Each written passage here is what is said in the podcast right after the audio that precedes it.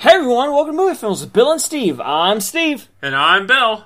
Movies talk. So let's talk wrestling again. Uh, Steve, when you want to do a theme month and the films aren't that easy to get, you just gotta wing it. Oh, you mean like the WWE does every week? Oh, Oh, folks, we're here for to talk wrestling this week, but we'll be back to movies next week as we get into February, as we get into Black History Month, as we get into Bill and Steve talk about lesser known but equally important black actors in the world. But until then, we're in the world of wrestling. I hope that it's a really good movie that I really enjoy and isn't boring and isn't from the '70s and is not a gangster film. Ah, shit. What? Nothing, Steve. We'll just uh, we'll, we'll call an audible in the ring, as they say. Oh, okay. Sweet. I hope it's Spawn. Who wants to see a suplex? How are you doing this week, Bill? I'm doing great. Uh, not a lot going on. Uh, the AVNs were this past week. The uh, Adult Video News Awards. I think that's what AVN stands for. I don't fucking remember. It used to be a magazine. They don't have a magazine anymore. They have a website where I guess they do something. Well, so long as Axel Braun doesn't win anything, I'll be happy. Well, uh, I won't spell that just yet, but uh, they, this is the first year they're streaming on their on their website, so I tried to catch some of it because I was interested to see what's going on in the world of adult entertainment and what's going, who's get, who's winning the awards, who's doing what, who the, what the names nowadays and stuff. And yeah, Axel Braun basically won all the categories he's nominated for in his production company for Justice League Triple X, which, like usual, looks great but is boring as shit. Mm, great. I don't know what happened to the porn industry, Steve. Uh, they, they the had. darkest timeline. I mean, I mean, it's been this way for for a very long time. Yeah. Uh, but it's always kind of the case where like, you guys could you guys could used to be able to make really good films that just happen to have fucking in it, Mhm. and now you just make uh, fifteen minutes of film and then lots of fucking. Boring fucking. Please don't forget to point that out. Yeah, Because that's the thing that people always say, like, "Oh, you want you want a story in your porn?" Like, first of all, fuck you. If it's two hours long, yes, I want a story. Do you just or do you just jerk off for two straight hours, or who watches porn that long? Fucking exactly. It's a story with porn in it. But second of all, even ignoring that, it's just not interesting sex. It's boring. The most interesting thing that happened in any of Axel Braun's pornos was something that I make fun of to this day, and that's sticking it in his pee hole. was that the was that the Joker that did that in Yes. uh, Suicide Squad one? Yes. Yeah, I forgot about that. I, that's what that's what got us uh, blocked by Axel Braun on Twitter. Was making fun of uh, the actor playing the Joker, Yeah. What did I? You said he looked like that one actor. James. Wa- James. Uh, yeah, because he James looked just Wan? like he looked just like James Wan. What did I say it looked like? I don't even remember. I know it's not. no, I'm trying to remember the name of the actor. I, I, I everyone knows this guy. He's in fucking everything. But uh, Lord forbid I um can't remember his name. I'm gonna find it real quick through the power of Google. The best friend of any podcast. The best. It was James Hong. Sorry, yeah, I thought he looked. Hong, uh, oh. yeah, I thought he looked just like James Hong because he had this. He was just really fucked up with his grill he had in his mouth. Made him talk funky. So I posted a picture on Axel Braun's Twitter saying, "Why does he look like James Hong?" Boom, instantly blocked. I guess the years of me shitting on him on Facebook on his shitty fucking movies uh, wasn't was wasn't enough. I had to insult an actor on Twitter.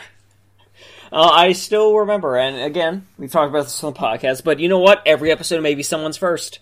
That's true. Um, I remember I got blocked from his Facebook because he posted his picture of his Supergirl costume, Oh, saying yeah. that it was the best costume for Supergirl and No, way see, better see, than see. way better than the show for not the CW. What network was it on at first? Uh, ABC, CB, ABC, whatever. Yeah. Doesn't matter.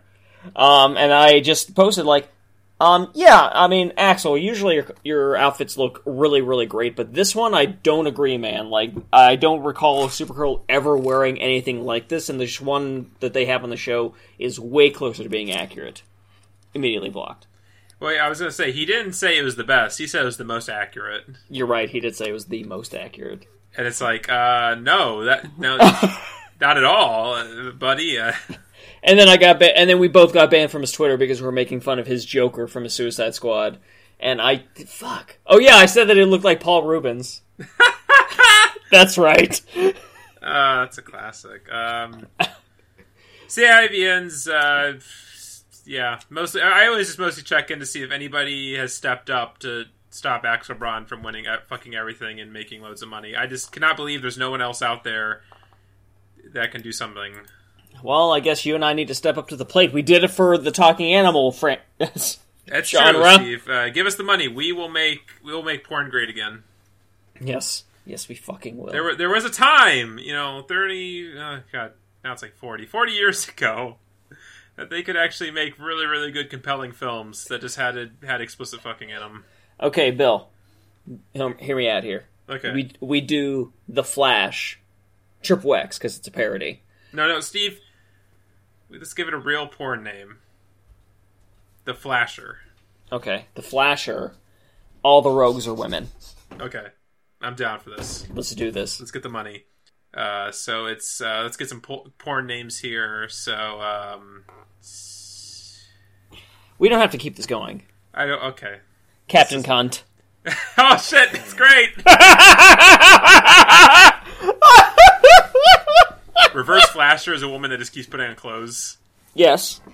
Just keeps putting clothes on all the women. God damn it, the Reverse Flasher! Steve, man, we have great ideas. Oh my god. Oh, excellent. Uh, so that was that. Um, nothing else in particular. I haven't seen Shape of Water yet. Got a little busy, so I'll be going uh, like tomorrow after recording this episode. I did see Den of Thieves though. Oh, okay, How was that? It was great. It was just like a like a Tony Scott film. I know you haven't seen Heat, but a lot of people have seen Heat. I equate it to like if Heat was directed by Tony Scott instead of Michael Mann. It's just uh, feels like a mid '90s like crime thriller. It's like two two and a half hours long. There's scenes that don't need to be there, but they're just there. That just add like character development that I guess you don't really need, but I just really appreciate them being there. And um, Gerard Butler was just like looked like he was like fat strong. Like he looked like a cop that was just mostly made of whiskey at this point in his career, and he's chain smoking throughout the entire film, which makes me think that this screenplay was written like 20 years ago because he's in L.A. smoking inside bars, smoking like, everywhere he goes. Something that's impossible. I know it's, but I really appreciate it. Plus, he's just like not, never not having like a bottle of whiskey in his hands. And um, my biggest takeaway is like O'Shea Jackson Jr., uh, Ice Cube's kid, who I saw in Straight Outta Compton. Like this is another thing I'm seeing him in. He's excellent. He's doing excellent work acting. So I hope he keeps getting roles and keeps doing great work. Uh, so yeah, if you can make it out to a matinee screening, that movie's worth it. Sweet. You know, it's funny. I was going on Rotten Tomatoes. This usual bit where a critic's like little byline might sound like a negative, where it's like, "Oh, this director has clearly seen too mi- too many Michael Mann films." I'm like, "Well, sign me up. I'm ready, good, good to go." Yeah, sweet. Awesome, let's do this. Oh, trying to impersonate Tony Scott. Yeah, great. Let's go. I'm in. I'm in the theater now. Let's go. Let's rock and roll. This movie is essentially Batman v Superman. Holy shit, it's that good. Oh Jesus! let's fucking go. So it's a great time. I definitely recommend checking that out. Steve, how you doing this week? Uh, I'm doing okay. Um, not too much going on, just uh, pretty wrestling heavy. Sick. Um, got some bad news from. Well, not bad news, but uh, kind of lame news from Amazon is that they are lowering um, the amount of money that I make from Amazon Prime streaming. So, it is a suggestion to folks if you want to support.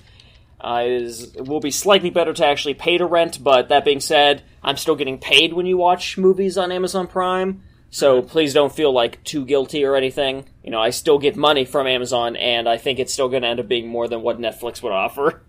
Mm-hmm. That being said, it's still like a 60% cut, which is pretty hefty. I wish it was a little less. But their library has grown exponentially in the past couple of years, so they probably realized they were paying too much money. Yeah, I was gonna say when he first sent that, I'm like, I, that makes sense. Amazon sounds like they're just paying way too much, and it's like, well, we gotta, we gotta, we gotta correct this. Yeah, I mean, and again, I get that. I just wish there was more like a 40% cut as opposed to over half. yeah.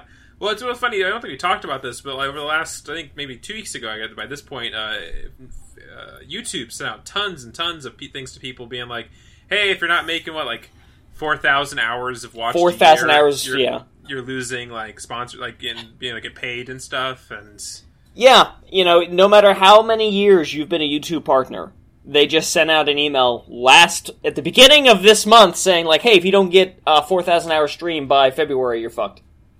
Uh, which is really annoying because you know I took kind of the past year and a half off of YouTube for the most part because I was focusing on making feature films.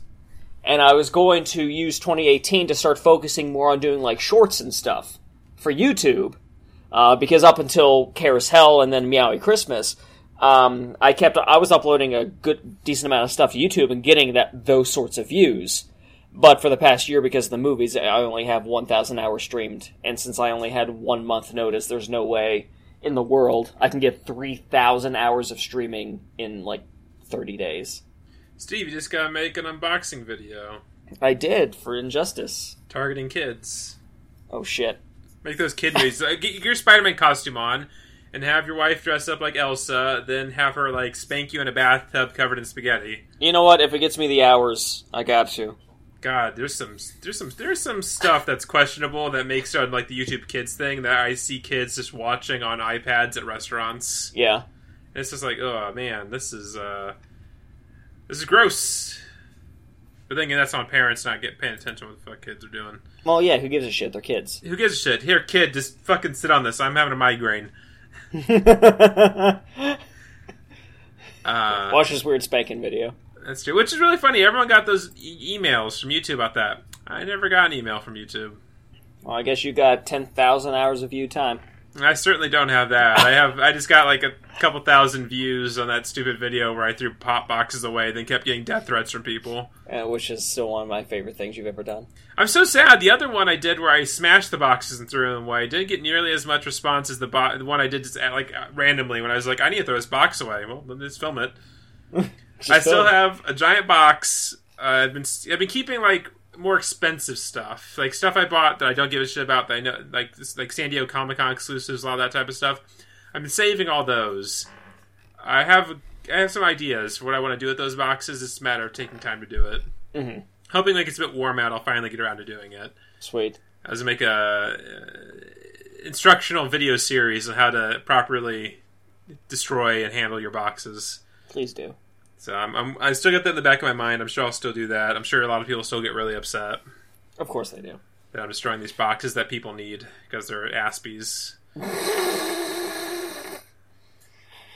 Come on, don't don't knock our fans. Steve, there's videos of a guy. He's like, it goes to Target, like like those people just post videos of their everyday life, just post on Twitter. It's like, oh, going toy hunting, and he sees a chase like Frodo pop that the box kind of beat up. Well, we're gonna, we're gonna do a, a sticker transfer. So in the store, he's peeling the sticker off the one. There's another Frodo there. He's putting it on there, taking the chase out of the bad box and putting the chase in the good box. And it's like, oh, oh, there we go, all swapped. Got a nice fresh box.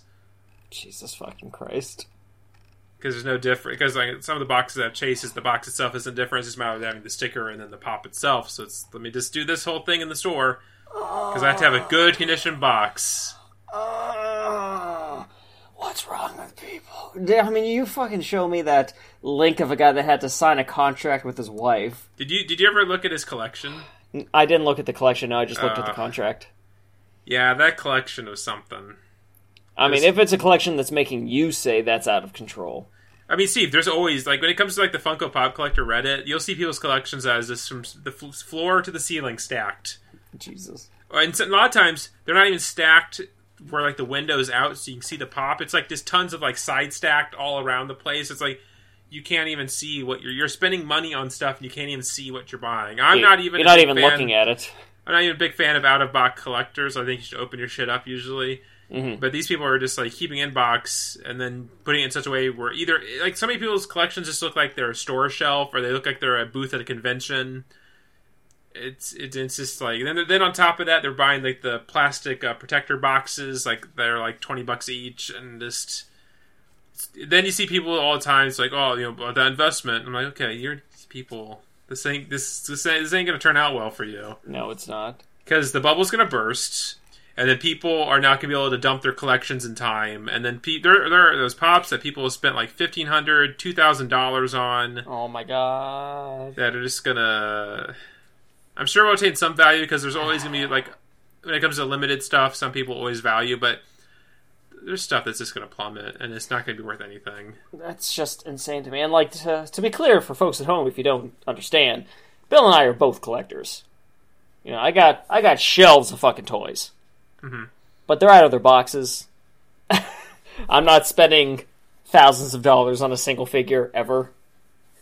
I think my most expensive figure is two hundred dollars, and even that was a gift, and it's only that expensive because it's a Hot Toys.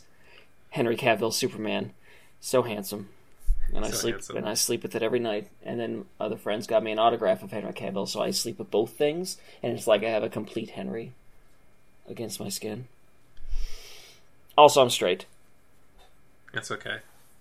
I swear. It's okay. It's okay. So it's one thing like yeah, be a collector. I don't know. There's just people that clearly have some sort of mental issue with their collect. You know, those people that are just uh, way too like uh, obsessive, compulsive about what they're buying. Yeah, yeah, yeah. Like, like the people that have to own everything, or the people, or, or then there's just people who think they're you know investing. That And I respect the people that just need to own everything way more than the people that are buying these tiny plastic figures as an investment. I think both are sad in their own way. Oh yeah, I'd agree with that. But I'm just saying, if I was forced to pick a group, Yeah, uh, that'd be great. You know, at the end of the day, though, I will always say this: uh, Funko collectors are not anywhere in the same universe of terrible that Hot Wheels collectors are in. really, Hot Wheels collectors are by far the worst collecting fan base group in the world. Okay, I They're, take your, I they're believe you. full of just complete and total asshole fuck faces who are just, I'll just uh, some of this way. I've, I've seen numerous stories over there. Yeah, I even witnessed some of this when I worked at Toys R Us. It'd be like here's a com- most common story I would hear from people is I was going out, I was going to put the box of Hot Wheels on the peg. There were already like five or six guys waiting for me, and they just knocked me over and started tearing the box apart before I could even put them on the pegs. Jesus Christ. And you'll see him like when I worked at Toys R Us all the time. There'd be that that guy that's like looks like he's in his fifties, wearing blue jean overalls, trucker hat, just pulling stuff off the pegs, looking for like the stupid like The number to see if it's the- silver the- wheels or something. yeah, oh, yeah the rare car like those like chaser cars that oh I can walk outside and sell for fifteen bucks. Yeah, great, great. You're hunting down ninety seven cent cars. Great job. and uh, yeah, it just constantly. I mean, this is pretty generally agreed with everybody that Hot Wheels collectors are the worst. Okay, well, good to know. If you're a Hot Wheels collector and you're not a piece of shit, I'm sorry. I don't mean to lump you in with these people. Just 95% of your your group are just a abhorrent pieces of garbage. So, uh, movie news. Uh, that Cloverfield three. f- And Movie. four, seven, just Which whatever movie, whatever movie they can buy and toss Cloverfield on. Clearly, at this point, and then like film 10 more minutes of an ending to throw aliens on for some reason. Sick. super sick. Did you know there's like a, a Deep Blue Sea sequel coming out that's direct to home video? I didn't know that. I saw a trailer for it. Steve, it's it's really just the first movie, except it's uh, a lot cheaper, so it's a lot like worse CG effects. Of course. Like they're still doing stuff with sharks' brains. They're still in like an underground, like abandoned U-boat service station. Uh, the sharks are too smart and they start destroying the station. Attempt, you know, going to potentially kill the people. It's the exact same fucking movie, except it looks cheaper. Perfect. It, it- I was just kind of like I thought maybe oh because they, are like oh they're doing like remote control like sharks like they train them and they're like click doing click click things like they're training them like dogs and all this other type of stuff and I was like oh that's an interesting way to go with it. Then it's like then boom, underwater research facility, open bay thing where they bring a shark up to do something with it. And I'm like oh this is just the first movie. Does Samuel Jackson get eaten? Steve, there is a black man. I'm willing to bet he does get killed, just like Sam Jackson did. Perfect. Except this time he's the in person in charge. Oh no! Uh, and then Captain Marvel started filming, uh, and that suit is green. I don't understand why that suit is green. Uh, as our friend uh, Dan Locke actually pointed out to me, that is the uh, original Kree color, Kree uniform colors. So it's probably tying into that. Green uniform was, was green and white. I thought. Yeah, Yeah, Fuck you. Yeah, I was gonna say. Like, I mean, let me double check. no, you're probably right, but that's just what that's why it's green. So clearly it's touching onto that, but I don't know why it's green and black as opposed to green and white. Yeah, it's a, yeah. Like there was. That's what I thought. When you said tell me that, I'm like, no, they're they're green and white.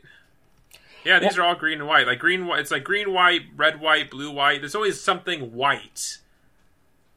Not whatever. Not whatever this is. Well, it's you know th- those movies. They gotta make the uniform just look like it's something that someone's wearing. Well, hey, Captain Marvel started shooting. You know what else started filming? Captain Marvel, That's true. The the, the real Captain Marvel. the real Captain Marvel. Uh, they're calling it Shazam for some reason, I guess. Um, but yeah, that started filming uh, today, apparently, uh, January 29th. Sweet. Maybe we'll get some footage or something in uh, Aquaman. I would enjoy seeing his suit. And Yeah. it'd be pretty swell if um, Superman is in that movie a little bit. It's because I don't know when the next time I'll see Superman will be. Yeah, Superman shows up and says, "I'm suing you." And then the wizard's like, "But uh, but come on, I'm different." But I'm nothing like you. Why are you so mad that I'm more popular than you? Well, I have more money. I'm suing you. Damn it! Fuck you, Fawcett Comics. Fuck you, Fawcett Comics. Man, this movie got weird. This movie got real meta. Turned into bird, like turned into Birdman. Crazy. well, I'll tell you what else is crazy, Steve. What else is This- crazy? This past weekend of professional wrestling. Saturday, Sunday. Steve, I watched, let's see, 8, 11, like 18 hours of wrestling this weekend, Steve. That's a lot of wrestling. It is a lot of wrestling. Let's kick it off with what I watched first on Saturday. New Beginning of Sapporo, New Japan Pro Wrestling. Uh, this is a show. I watched that too. Yeah, it's uh, the New Beginning shows this year. There, there are three shows: uh, two in Sapporo, one in Osaka. Uh, basically, a lot of mixed tag matches with kind of main event matches that are your key matches. Uh, the only match we should really be talking about: Minoru Suzuki, Hiroshi Tanahashi for the Intercontinental Championship. Steve, uh, this match was incredible. It was a really good match. Uh, big match, Tanahashi in full effect. Uh, Minoru Suzuki being a very bad man and Oh, taking, so bad. taking Tanahashi's leg and just uh, Destroying it. ripping it off, beating him over his head with it. You're never gonna use this leg again. Ever. This is my leg now, and then he just left with with it. yeah, this match was incredible. 32 minutes, uh, 28 seconds. Of Uh, just Suzuki fucking brutality. Did defeat Hiroshi Tanahashi, and not not, not by Tanahashi never tapped. Never Uh, tapped. Red Shoes, the ref had to call it. Call it like, no, I cannot let you do this because I know you'll you'll never get up, and I, I want you to be able to walk again someday. So he st- ref stoppage, and this Minoru Suzuki. That is the in all his years of wrestling for New Japan, that is the first major title he has ever won. Really? Yes. Huh. So now he's uh, doing some good shit. So that's Uh, awesome. I recommend uh, checking out that match from that show. Uh, that was the biggest thing. Night night two. Uh, a lot of major angles. Uh, most of the undercard was on mixed tag matches. You know, stuff building up to Goto challenging Evil and Sanada challenging Okada. Mhm. Uh, the semi main uh, was uh, phenomenal. That was the Young Bucks against Roppongi 3K for the IWGP Junior Heavyweight Tag Team Championship. Uh, I would say that this is probably the best Young Bucks match I've ever seen in my life. I didn't get a chance to watch that one because I didn't realize, as I was telling Bill yesterday um, on Sunday, I did not realize that this new beginning was like multiple days. Yeah, the, you sometimes it's usually just a two day thing, like Saturday, Sunday. But this year they are doing the three days. Okay. Um, some other, uh, sh- I'm trying to remember of. I know- I know some other some other shows. Sometimes they just do like Saturday, Sunday, or one weekend next weekend. This one's kind of split up a little more than usual. Uh, but since you saw like some of the angle out of the main event, I'm sure you already know how this match ends. Okay, well, I will uh, spoil it for Steve here real quick. Uh, which I would still recommend watching this match because this match is masterful. Uh, basically, um, throughout the entire match, it's basically Matt Jackson just selling his back. It's kind of similar, going back to what the kind of the Young Bucks and Roppongi 3K did for the Wrestle Kingdom show. Uh, basically, very early on, Matt Jackson just like fucks his back up hard, and it's just him selling the back the entire time. Him trying to do everything he can in this match, but his back is just just fucked, and he's trying to is trying to will himself as much as possible to put uh, Yo in like sharpshooter, but he can't hold the sharpshooter. You know, there's ton, tons of moments he's gonna pick up people and like drop them immediately because he's like trying. His back is hurting him so bad, he's straining so bad. Like this selling was just on a whole another level for Matt Jackson in this match. That's cool. And Nick Jackson is just trying his best to help, but he constantly keeps getting like knocked out of the ring or uh, incapacitated, so he can't do much. And Matt is just trying to will himself through this match. And again, bringing back some of the story of the Young Bucks versus Roppongi 3K from Wrestle Kingdom, where the Young Bucks are still at the beginning, like, "Hey, you fucking young boys, you ain't doing fucking shit," like still this disrespecting them. And the big finish was I didn't write this down. I'm pretty sure is Yo uh, put Matt Jackson in a, in a Boston Crab, and Matt, Matt was just like losing his shit and just Yeah. like you know everything. I think Nick knocked him off, but then uh, Sho grabbed Nick, took him down, and then Yo just quickly pinned up Matt Jackson, and boom, Roppongi 3K defeat the Young Bucks uh, and take the belts back. And it, I thought that was a quick turnaround, but stuff that happened in the main event would prove to kind of make this all make sense. Yeah. But And the main event I did see. yes, the main event: uh, Jay White versus Kenny Omega. Kenny Omega coming in as the IWGP United States Heavyweight Champion. Uh, I, okay, match. Um, I thought it was much better outing for Jay White than his match against Tanahashi. was. Way better. Uh, I think this. I think Jay White can work a lot better. Kenny. I think Jay is still still getting his character down, still Yeah, figuring it out. Yeah, good, good back and forth. I mean, there's so many like moments. Uh, man, I uh, I was just losing my mind. Kenny just grabbing Jay's like, "You will never be better for me." He's like whispering into his ears. Yeah, almost like, you'll oh, never be on my level ever. never. You ready? And he's like snapping. back yeah, you ready? at Jay. It's- like he's like some. It's like so so menacing. Like you know, he's trying to fuck this. Like My favorite moment was "fuck you, Jay." Yeah. and it was a great match, and then out of nowhere, I end, I um, respect Jay White very much because there's multiple times in the match where he just looked dead. Oh yeah, He, was just dying. He was doing an excellent job selling just to be, and then His shoulder coming up is one of my favorite kickouts. yeah, I um, I I immediately recognized what happened. I was listening to some people's kind of coverage of it after the fact, and they were kind of that was kind of a confusing spot. I thought like right away I knew it happened because I could Immediately, yeah. But yeah, like that shoulder just like going up like an inch off the mat was mwah, I loved it. That was such a magnific magnifique Yes. um, moment. I really I really dug that a lot. And the match ended when um, through an exchange, Jay White hit Kenny Omega with uh, with the Blade Runner, and then the easily major upset victory. Jay White beat Kenny Omega. I mean, Ok- Okada was there on commentary and just looked stunned. Yeah, I liked Okada being stunned. The idea like, that huh? Jay White was able to beat this guy that Okada could barely beat, and uh, even at times just tied. Yeah, exactly. And it's like, oh my god! And it's good. That was a great story too, because after uh, Kenny tried to offer Jay White to join the Bullet Club at New Year's Dash, Jay White said "fuck you" and did the Blade Runner on Kenny, and that's what kind of set this matchup. And then Okada let invited Jay White to join Chaos, and at the press conference, Jay White is just telling Okada like. Well, I'm only in here to get what I need, and don't don't don't be fooled. Eventually, I'm going to be coming for your belt. He's like, I don't understand why people inside these factions aren't challenging you. Why isn't Ishii challenging you? Like, people should go after ch- be challenging you for that belt. Just because they're here doesn't mean they shouldn't be striving to be the best. Mm-hmm.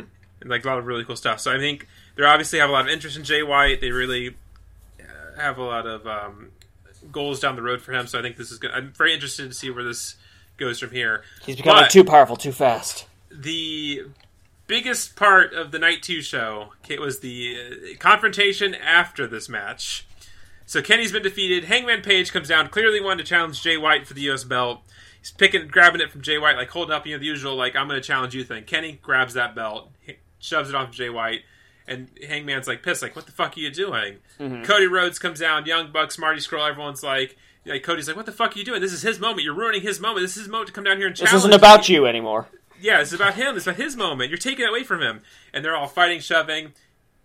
Steve, my heart started to shatter when Kenny in this in the scuffle accidentally knocked down Matt Jackson. Oh god, that even that that hurt me way more than when Peter accidentally punches Mary Jane. That's how you properly do that scene. And you can instantly see Kenny. I mean, I'm tearing up now because this is this is like such an emotional thing.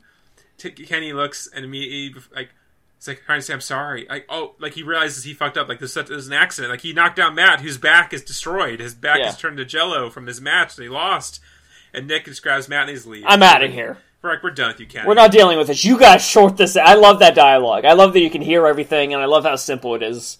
Just Yeah, like we're out of here. out. You you sort this out. We're out of here. Not tonight. So everyone's still fighting. Scurll and Hangman Page get out of there. Cody's like, okay, oh, you're right, you're right, Kenny. I'm sorry. Let's let's let's let's go here. We're cool, we're cool. Let's go.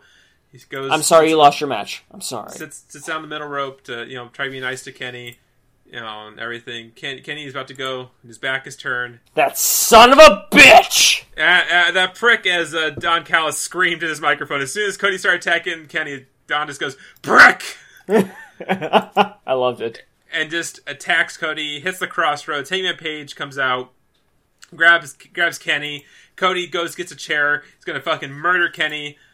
When Steve, uh, everyone in this audience, everyone on the internet, lost their collective shit and started crying the biggest tears when down the ramp came Kota Ibushi. He saved Kenny.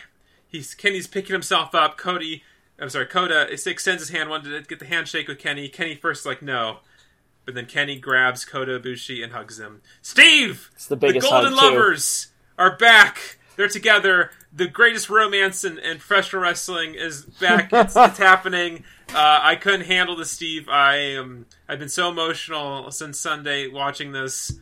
It's just been phenomenal. Uh, everyone online is losing their mind. Steve, Steve, the Golden Golden Lovers are back. I know this isn't that big of a seminal moment for you, but for a lot of people who have been following this stuff for many, many, many years, have been awaiting this moment. I mean, I knew of the history, but that it's still not the same for me since I haven't been watching live for years. Mm-hmm. So, I mean, it's I respect what it is, and I thought it was really cool and a really nice moment. But I understand, honestly, why it's so emotional for you and people like you that have been watching New Japan for so long.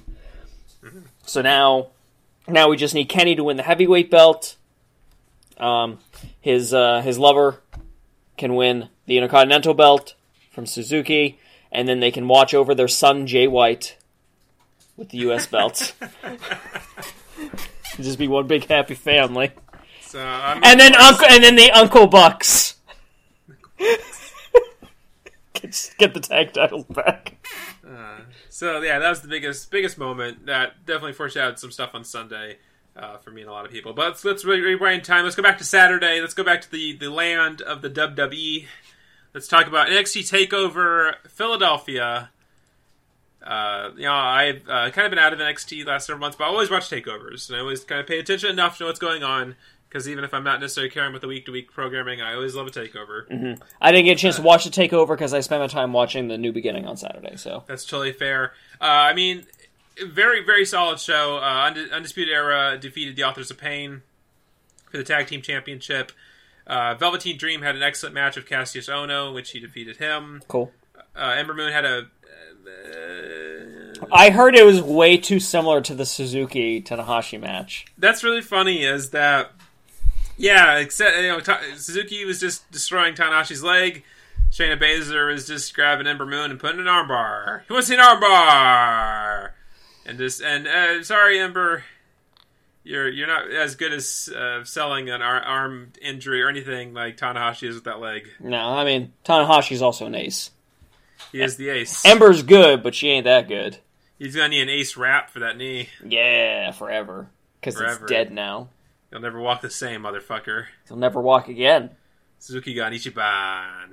Uh, and then, oh yeah, I didn't mention the press conference after the Suzuki's match. Uh, him and Suzuki under sprayed beer over everybody, and I yeah, that was very hard. just slamming it on the table and then opening it. Also, I started following on Instagram. Holy shit. Oh yeah, The first story I watched was literally he t- took video of his cheeseburger that he got at the airport, except set to dubstep music and kept zooming in and out to the beat. Yeah, And oh my god, he's the greatest person to follow on Instagram. yeah. If I didn't say it before, PSA: follow Minoru Suzuki on Instagram. It's the best. You'll not regret it. Uh, yeah. So this match of Ember Moon and Shayna Baszler, all I did felt like watching it was, man, I miss Asuka. hmm I it wasn't good. I, I didn't I didn't think it was bad. It was just definitely the worst match of the show.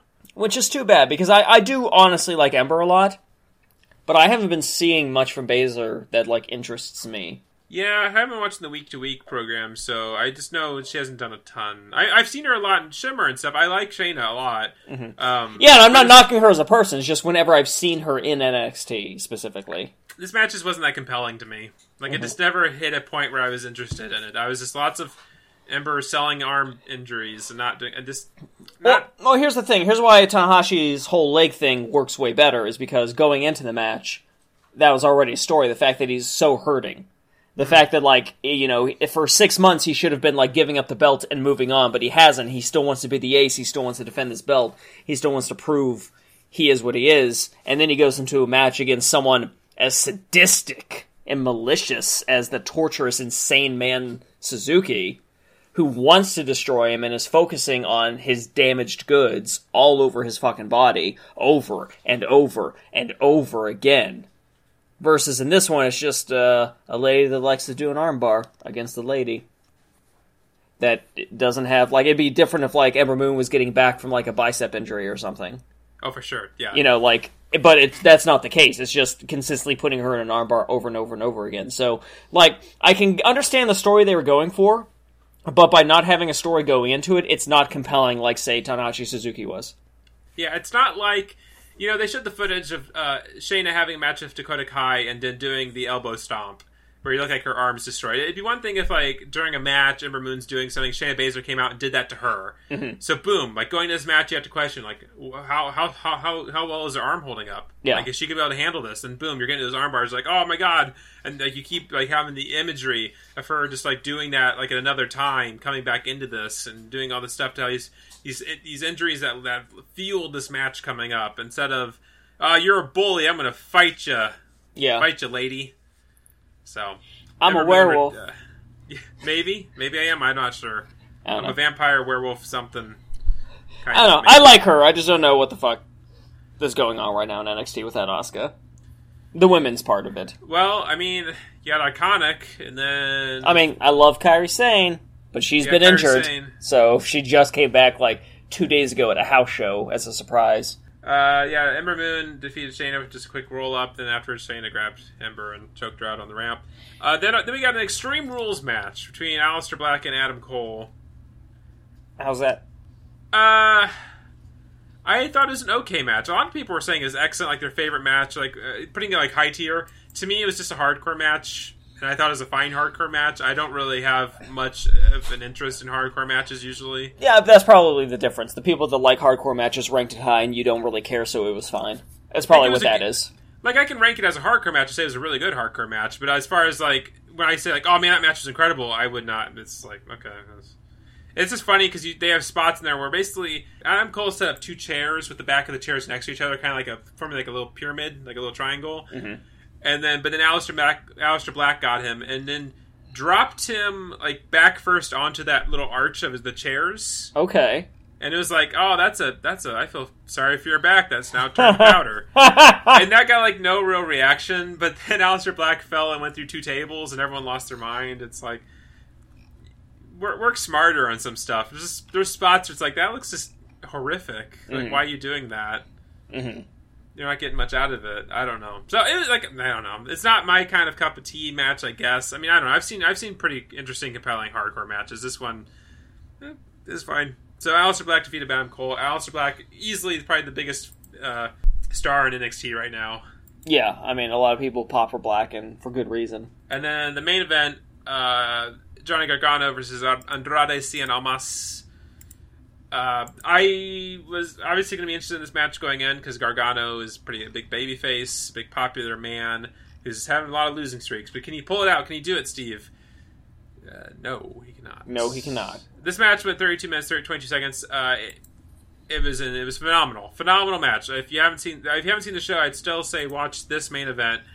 It was stellar. Uh, Dave Meltzer and other people are doing their hot takes, saying it's the greatest NXT like takeover match of all time. I don't agree with that statement.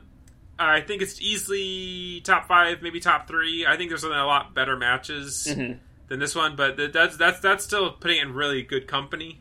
Yeah, Like I would still say it's an easy five star match. Still an excellent, excellent match. that's awesome. Um, so it, lots of good, good compelling, uh, emotional selling from Johnny Gar- Johnny Gargano. Is stellar babyface can get the entire crowd behind him, and they they wanted him to win so fucking badly. So that's really cool. I'm glad that Uh, they were able to like really do something special with that. oh yeah, it was it was very good in that regard. So definitely uh, definitely check out that match at least from that show. So overall, Takeover Philadelphia, really really good show. I, I thought uh, from top to bottom. You know, it's five matches. It, it's like usual Takeover thing where it's like nope, two hours, running out. Here you go. Have a nice night. And I'm like, yes, great show. I don't See ya, we got shit to do. uh, see ya. We got to prepare for our six hour long show the following night. So, Steve, Royal Rumble 2018 in the Wells Fargo Center in Philadelphia, Pennsylvania. See, this is the fifth year running where the Royal Rumble, men's Royal Rumble specifically, because there had not been a women's Royal Rumble beforehand. Uh, usually, it was booked terribly and was a pretty pretty bad match. But we will see if they could do a better job this year. Uh, two dark uh, guys. We had three pre-show matches because we had to have a two-hour-long pre-show. Yeah, I didn't realize that. I missed the first hour. Well, that's fine. Uh, most of the arena missed the opening match of Kalisto Gran Metalik, Lince Dorado against TJP, Gentleman, Jack Gallagher, and Drew Gulak. Because for the 205 Live uh, match, there's probably only about 205 people in the arena. Oh, Uh, that's kind of amazing. They, they, they just keep doing this fucking thing where it's like, oh, the t- doors have just opened. Let's have a match. Like, 60% of this arena, 70% of this arena is not even in the building. They yet. aren't even You're having- parked yet. Yeah, and you're seeing, like, this, like basically, it's practically an empty arena match. Jesus. Uh, Why I would they do that? I had this on. I wasn't really paying attention to it. I didn't really pay attention to much of the pre-show. I didn't really care. And there's also the revival beat Gallows and Anderson. Then Yeah, I Bobby saw Roode. that. I saw the end of that, and then I saw the Bobby Roode match. And Bobby Roode's like, I'm on my open contendership for the U.S. Challenge. Uh, come on, anybody come challenge me. And it's like, And, I'm it's- Mojo Rawley. and I was like, no. I was already in the little tournament to decide this. I'm going to challenge. I like, what was the point of this? Yeah, what's like, the they, fucking they, point? Why didn't they just have the U.S. U.S. Championship Finals on the pre-show here instead of having it on SmackDown? If this is all they were going to do with this, Yeah, I don't understand that decision at all. I was hoping that Ziggler would challenge him and then win the belt and then just re-retire it again. Just continuously not letting the U.S. Championship have a home. no, we have way more important things to do with Dolph Ziggler later. Um, but I don't know. You know, I like Bobby Roode. I don't like Mojo Rawley at all. I was hoping Mojo would at least come out in a Patriots jersey to like really sell his fucking heel shtick. Uh, but they didn't because I, they. It's as if they don't want to actually bite down on him being a heel, but nobody cares about him. Like, nope. like people despise Roman Reigns, but that is still infinitely better reaction than the dead silence for Mojo Rawley. Every time. They need to just let the experiment that is Mojo die. And I say that as someone that like kind of liked Mojo when he first showed up, and then that immediately went away in like three months. I never cared for him much in NXT. Uh, Eric Bador and Brian Abishakra from uh, NXT4, they did when they did their wrestling podcast, the Go Home Show. They they always said he's like the golden retriever of wrestlers. He's always like very hyperactive, really excited to see, like oh, oh, like he's just a dog. And I just I can't unsee that, and it's still so true. it's amazing. Just him as a human being is just a human version of a golden retriever. Yeah, I, I just wish anyone was Bobby's opponent other than that. Preferably anyone that wasn't already in the fucking tournament. But honestly, anyone. Anyone. Yeah, so uh, that was the end of the pre-show. Uh, opener match for the show was the handicap match: AJ Styles against Kevin Owens and Sami Zayn. Very surprised that was the opener. Uh, no, I'm not surprised. It's a hot match. Get the crowd excited. Get the crowd going. Uh, for this very nice Philly crowd, who are very, very awesome crowd the entire time. Always pretty excited. Always Very respectful. not really shitting on the show like you'd expect, like they have in previous years Mhm. at other Royal Rumbles. Um, AJ Styles defeated Kevin Owens, Sami Zayn, and then the whole big kerfuffle at the end was like, ah, Sami was the legal one. Kevin wasn't legal. Blah blah blah blah. I like seeing all the posts live on like the uh, wrestling Reddit of fucking marks that were clearly missing the point that that's the point. yeah. They were like, "Oh, oh, what a botch! Oh, total botch! Uh, the ref messed up." And I was like, "No, they fucking they replayed it like six times. They're now Yeah. yelling at Shane right now. This is Yeah, this is, that was clearly an angle. yeah, But people on Reddit always just want to act like they know everything. yeah. It's, It's okay not to know everything. It's okay just to watch the show sometimes. it was a fun match though. You know, I like Sami, I like KO, and I really like AJ. Yeah, I thought it was a really fun match. I, you know, as far as SmackDown goes, it's like the only story they have going that has any real substance. So it was good that you know they did something with it. I'm Yeah. sure this will keep going. I'm sure this will lead to like something else at Fastlane. I think Fastlane is the next SmackDown show before Mania. Yes, it's the it's the next SmackDown show because the Elimination Chamber's Raw. Yeah, so I mean, that, I'm sure that'll build more stuff to that. I, I mean, I think all this is eventually building towards um, probably Kevin Owens and Shane McMahon Yeah, probably. having having a match at Mania. So, uh, then next match, uh, Usos versus Chad Gable and Shelton Benjamin, two out of three falls match with WWE Ta- SmackDown Tag Team Championship. I liked this match. Uh, I like Gable and Benjamin a lot. Um, I was actually hoping they would win. Uh, but I appreciate how the match went, with it being a very, very long time until the first fall happened. Yeah, I dug that. that's how most two out of three falls matches go. I think the problem with this match was that they've conditioned audiences to just not expect anything until it comes to the third fall. Mhm.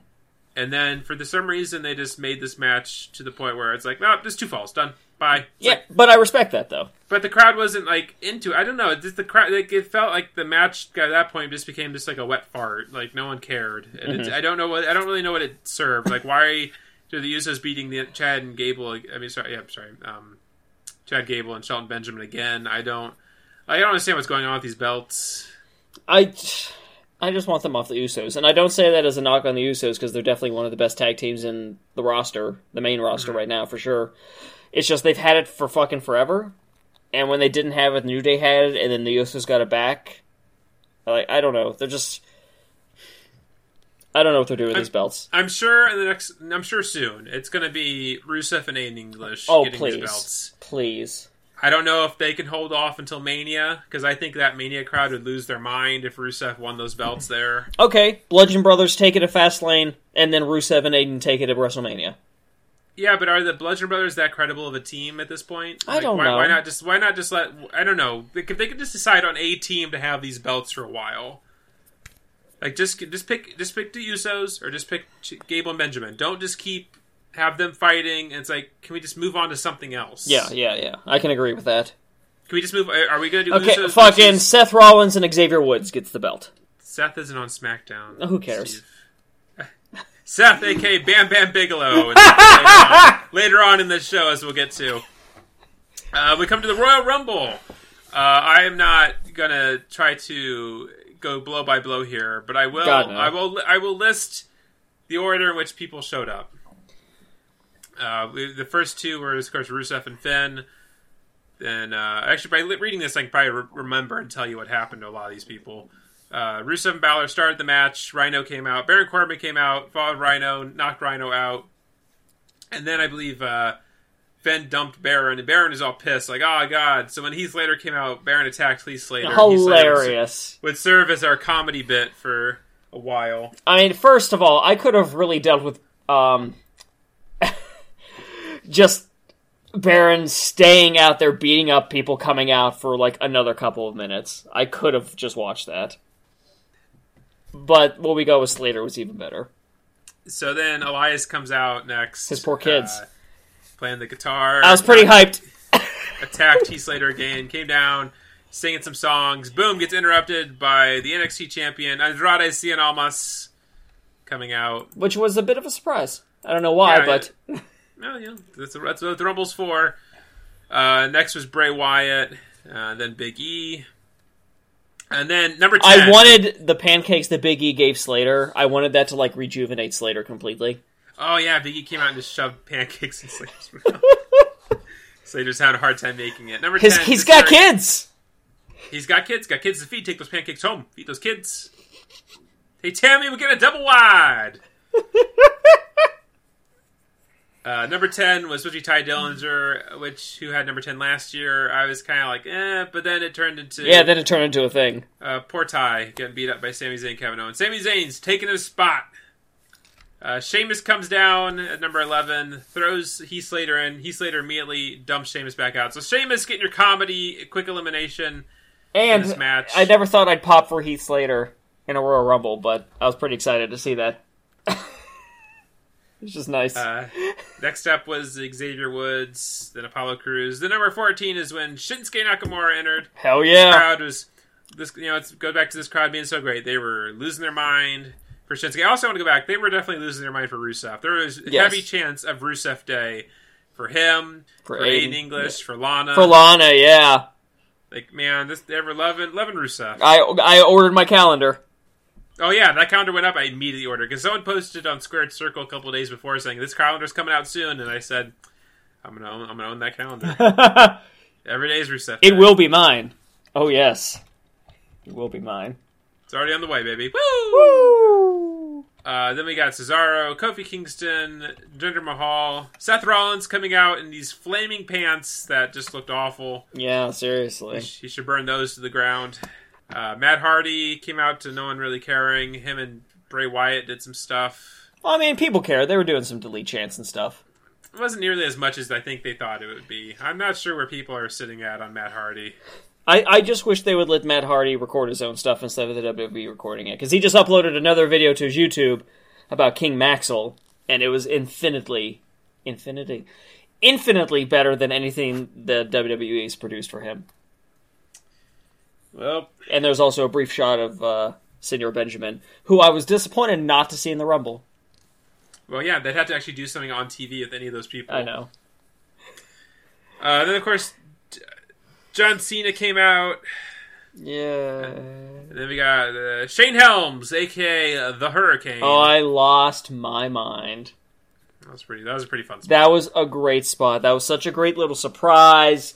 Um, it was it was unexpected because he was on like the Edge and Christian podcast just a few weeks ago, and they were asking him like, I mean, do you think they'd uh, bring you know they're doing this whole thing with the cruiserweights and stuff, and they, you know they're talking about getting a GM and like, would you be part of that? And Shane was just like, I don't know, man. Like I'm I'm really out of shape and I'm fat and stuff now.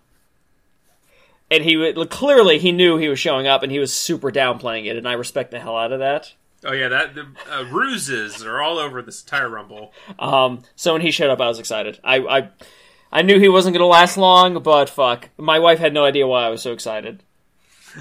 so I do. I was. I said it to Bill when it when he came out. Though I think this m- may confirm that he is going to be the GM for Two Hundred Five Live. But I hope that it's Shane Helms, who also signs the hot new free agent, the Hurricane, and it's just a continuous fucking bit of people of other wrestlers trying to prove that their boss is giving himself the title. Well, 205 Live is already rather a joke. Might as well just go all the way. Yeah, why the fuck not? Honestly, Why the fuck not? like uh, no one cares, so let's make it. Let's make this the DDT of the WWE. Uh, Anyway, sorry. Continue. no, no. I mean that's that's fair observations. I just think about that and think I don't. I don't think that would help anything. It wouldn't. It oh wouldn't hurt though. So That's fair. at least do That's something fair. different instead of trying to make it another show that clearly still nobody fucking cares about. Because you know what? My favorite match on 205 Live in the past year was their stupid but fun and hilarious Halloween match, where instead of thumbtacks, it was candy corn, and the commentators sold it like it was the most extreme thing they've ever seen. And that's the sort of shit I love. Uh, number 22 is Aiden English, uh, followed by Adam Cole coming out. That was cool to see. Uh, of course, you know, the one thing I want to say about him and uh, Cien Almas, they did come out with like taped up, like they were selling their injuries from the previous night. Mm. Uh, followed by uh, Randy Orton, and then there was the uh, Ura, Ura, Ura, Titus O'Neil, followed by The Miz, and then followed by Yeah, I was happy to see the Miz in the Rumble. Always like to see the Miz. Always, and then uh, the probably one of the biggest surprises of the Men's Royal Rumble, uh, Booyaka Booyaka, Rey Mysterio showing back up. I, I I heard a few people whispering that that they were expecting Rey to make a comeback in the Rumble as being a surprise entrance. So I was pretty. I thought it was pretty fucking cool to see. Uh, and then uh, then the big dog Roman Reigns. followed by Goldust, and number 30 was Dolph Ziggler. I'm going to first say that I was actually I was happy to see Goldust in the real Rumble, you know, instead of just the Andre the Giant bullshit. Mm-hmm. And he did not just come in and immediately get eliminated. I was actually he was actually in it for a little while, and that made me happy to see. He is in such good fucking shape for his age.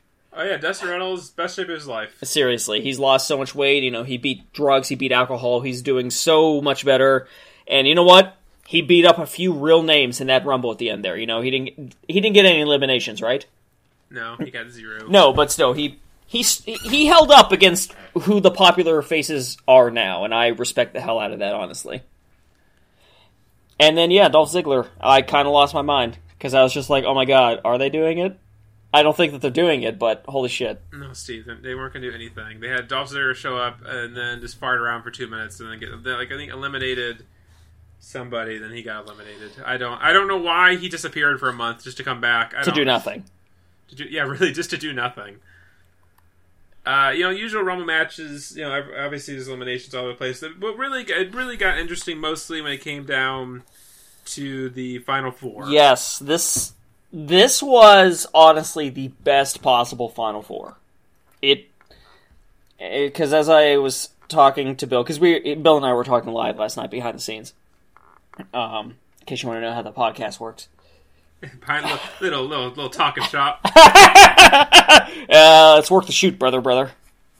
brother, brother. Um, like it completely made sense. It put me on the edge of my seat because you had two fan favorites, um, Shinsuke, was at like number fourteen, and Finn, who was the fucking Iron Man of the Rumble, which is cool. Because I and when he came out as two, I thought that they were just gonna like shit on him and forget about him. So I appreciate that they like respected him to trust him to be that Iron Man number. Um, and then sure. two that the fans hate, John Cena and Roman Reigns. But not only is it the fact that it was two fan favorites and two fan hateds, it's the fact that it logically made sense for any of them to win, both in terms of kayfabe, but also in terms of actual business reasons. It completely makes sense for Finn to win um, and go on to either challenge AJ or Lesnar, more likely AJ, since they established that you can choose whoever you want. No, I would say actually, I would say he, he would have more business challenging Brock because Finn had never lost that belt, he had to relinquish it because of his injury, so he wants to get that belt. No, no. Logically, it makes more sense. I'm just saying both ways. I think it would make sense. That's all. Um, Nakamura, of course, winning would make sense uh, in order to challenge AJ to get that fucking dream match, that Wrestle Kingdom rematch, essentially. Um, then it would still make sense for Cena to win because they like to push Cena and they want him to get that, they, to break Flair's record and get that belt. And then it makes sense for Roman to win because, you know, it's been decided for over a year. It's the only long term storytelling they do that Roman's taking the Universal title off of Brock at WrestleMania. So I, for the first time in a long time, I had absolutely no idea what was going to happen. And I loved that. It was pretty exciting. I was sitting there, heart was racing the entire time because you know, even though we might dog on WWE a lot with all this stuff, it's, it comes down to you. There's still people you like, and you still want to see the people you like succeed and do great things. Yes. So I'm like, I think we called it. Well, next week's episode we record before this one. Uh, I think we did make our predictions. Like I think a lot of people we wanted Shinsuke to win. Yeah, my money was All on Shinsuke. Shinsuke. So we're sitting there, we're seeing Shinsuke Finn, and then Reigns and Cena, and everything keeps happening. Finn gets eliminated, and it's like, Oh, no. You're, like you're, you don't know what's happening. You don't know what's happening. You're like, oh my god, Shinsuke! Oh my god, Shinsuke! No Shinsuke! Can we can John we take a moment to appreciate uh you both suck as like this one dude in the background was like just clearly in the middle of the two of them giving them both the middle finger. that was my favorite moment at the end of the rumble. Yeah. And so when then Cena gets eliminated, so now you just get the big dog and Shinsuke, and you're just like, is, is Roman going to win this? Like you're like on the edge of your seat every time close the edge of a, a rope. You're like flashbacks to last time he was in Philly, getting booed out of the building with the Rock. Rock looking very confused. and you know you're just not sure what's going to happen. And then finally, Shinsuke dumps Roman. This place explodes. Everyone online Explodes. That for once, the first time in five years, the men's Royal Rumble was booked properly. The peop- the, the person that everyone thought should win and wanted to win won. And it was done in a good way. Oh, for sure. And then, uh, you know, and then a couple, some people, especially Finn Balor, got some good, good push, get some goodness off this by being in there for an hour, eliminating a lot of people, being a, an important figure in the Rumble. Basically, not including Shinsuke because he won it. Finn was probably like the strongest person in the rumble, and that's good for him. His character Yeah, because he's in, in it the longest, and yeah, he's uh, eliminations. tied with uh, Reigns. Uh, yeah, tied with Reigns for eliminations. Yeah. in this particular Rumble. So yeah, Shinsuke wins. Uh, they ask him who he wants to challenge because this year they made the difference that you can ch- pick who you want to challenge, and he he's like challenges AJ. So now we're looking at WrestleMania. The opening match will probably be AJ versus Shinsuke. Hopefully not. Hopefully not, but that's yeah. Um, yeah, it was a great. It was a great rumble. It really was. It Uh, I've I've grown up like as a kid. Royal Rumble was always my favorite pay per view because I liked the Royal Rumble event itself, and this was like the first Royal Rumble in over five years that was not shit. And not only was it not shit, but it was like actively great. yeah. So I was very excited. I was I was really happy at this entire the t- booking of this entire show. I'm sorry, this entire match, and I and I, I highly enjoyed it. Uh, what I um, didn't enjoy is the fact that there had to be a couple matches after this. Yeah, I I don't at all want to claim that I would be able to figure out the timing of the matches better. Cuz I I don't. But I for some reason I feel like it would make slightly more sense if the first and the last matches were the rumbles with all the other matches in between. Uh, Cuz Yeah, you yeah, can't yeah, you but- can't have them back to back. You need to have the downtime. Because I think if you had the men's rumble and then the women's rumble immediately afterwards, that it would be totally silent for the women's rumble, totally, even with like the stars coming out, because people would just be exhausted. Not as not in the sense of being disinterested, just physically exhausted, especially after everyone's heart raced. But they begin with how the women's rumble went. Uh, well, it was still really good. No spoilers. Well, spoilers, but uh, I thought it was good, but it was also super not as exciting as the men's rumble. So while I respect that the women's rumble was the main event, and I respect why they did that and what they were doing with that, it might have made more sense if like the first match of the night was the women's rumble, and then the last match was the men's rumble. Yeah, but you know, angles and stuff afterwards. Um, you know, I will give the credit to this crowd. This crowd we got quiet for the next two matches when it came to the women's rumble. Uh, they perked right back up. They were right back on like 100% full cylinders, having a good time, cheering for these women. Well, the next two matches are kind of bullshit. Well, Cesaro and Sheamus versus Seth Rollins, Jason Jordan. I I had no interest in this match because it basically came down. It basically became Seth Rollins just the second handicap match of the night. Him Yeah. fighting Cesaro and Sheamus. Cesaro and Sheamus, who were in, actually all th- three of these men, not Jason Jordan, were in the men's rumble. Sheamus had the joke spot. So like, why these people were just out here and they didn't do very much. And now they're just to come out here and have a tag match. Yeah. But so yeah, Sheamus, uh, so Sheamus and Cesaro defeated them. They got the Raw tag team belts back. Again, because there's no tag teams on Raw. No, we had the revival, but fuck them. They're just gonna get killed by the legends. Maybe the Legends can win the Raw tag titles. Yeah, let's get Razor Ramon and Shawn Michael in here. let's bring let's bring that Razor Ramon and Diesel. Let's have them win something. Sure, fuck it. Uh. Glenn as Diesel. Don't forget. Uh, so then that was whatever. Then the triple threat, like the big match for this Oh uh, Brock Lesnar versus Braun Strowman. Can they make the Universal title matter any fucking less? Because that's how I feel about this goddamn belt at this point. Not only does Brock Yeah. defend it like twice a year, it's always in these. A, they're dumb matches because everyone keeps on knowing that it's not going to pass hands until Reigns takes it. Which, whatever, at this point, I can't wait for Roman to win the fucking belt. Just to get it over with. And also, he'll actually be on fucking Raw doing shit with it. Um, which I feel like is Vince's plan. I'm getting worked. God, goddamn.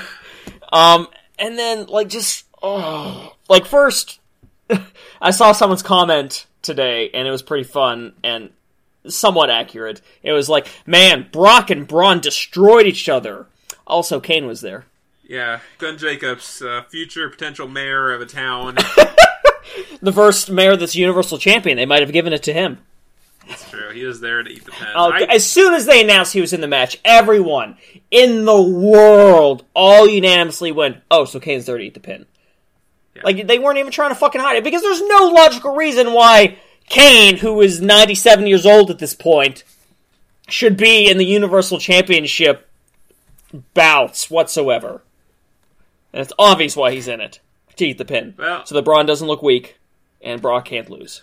This match was a total car crash. Uh, you just got big guys breaking things, doing things. It was like just I- a spot fest, which Yeah, some people just- can yeah. enjoy, but uh, it was just boring. yeah, I think the biggest thing they kept going back to is very early on. Uh, Braun accidentally hit Lesnar pretty hard with a knee, and Lesnar came right back and just rocked Braun with a punch.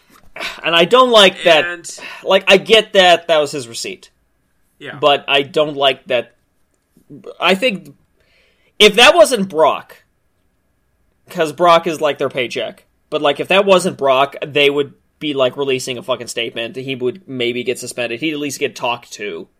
Because the fact that he targeted Braun's fucking brain, that's fucked up, man. That's all. yeah, that's a bit like that punch. Because I, I saw it and I was like, uh, and even then, like, like immediately, Braun was soon as he hit dizzy. him- Immediately, as soon as he hit him, yeah, well, as soon as he hit him with the knee, and then it kind of went silent, and I can see, I can, I can read Lesnar's lips. Stupid like, motherfucker. Whoop! He uh, stepped him a bit harder, and then bam, hit in the side of the head. I'm like, ugh, like he rocked him. And then yeah, later when Braun went through the table, he's kind of in the fetal position. I'm like, yeah, this, he's concussed. He doesn't know who the fuck he is. Yeah. But like, yeah, I mean, this we it's a business where you know there's some potatoes, and you get your receipt, and you just kind of move on with it. I'm sure afterwards, like Brock isn't back there saying, "What the fuck do you do?" But it's still, it's kind of like I don't know, maybe hurt him somewhere else, Anywhere else. him in the brain. It's- but this is the man who, using his elbows, crashed them in Randy Orton's forehead and skull to make him bleed, just because they they can't blade. But I will risk concussing a man to get him to bleed copious amounts of blood. Mm-hmm. So yeah, it's. I will say um, to slightly give a little bit of like positivity to Brock is that uh, something that I have said about Brock for a little while now is that someone in his position strikes me as a person that would be very much like Hulk Hogan in the sense that like no, I'm not taking any fucking spots. Fuck you. I'm not taking any bumps. Brock is willing to get fucked up, and I appreciate that. He, he's willing to get manhandled by Braun and other guys to like help put them over and stuff. You know, he let Joe whip his ass like before the match started at the legendary pay per view that will go down in history, Great Balls of Fire. um, but I, I just want to say that I do actually respect that. You know, even though he's this part timer that apparently is like a dick of a person based on the stuff that I've heard about him. But I respect that he's willing to be like, no, yeah, put me through three tables, fuck it. Well, he's just there. He's, he's there to get his paycheck. He's on contract. They're paying him millions of dollars. It's like, okay, let's go. Let's just do the work. and I respect that. I really do. Yeah. I just want I want to give that credit because I just feel like that's something that a lot of people would like overlook and they only talk shit on Brock for being a part timer and stuff. But you know what? I don't blame him. He outright says, you know, I like doing this wrestling stuff. I just hate the fucking schedule. So no, I don't want to come back. How about we pay millions to be part time? Okay. Yeah. Which his contract is up after this mania. It'll be interesting to see if he's sticking around or going back to the UFC. Who knows? Uh, so Brock wins by F5ing Kane on a chair. Whatever. Brock will just keep this fucking belt until eternity. So, Just three more months. um, yep. So, uh, Women's Royal Rumble. Uh, Maria Menounos is, is our guest announcer. I don't remember her. Who is that? Uh, shit. Uh, I know her mostly because she did like the like pre-movie stuff at theaters Okay.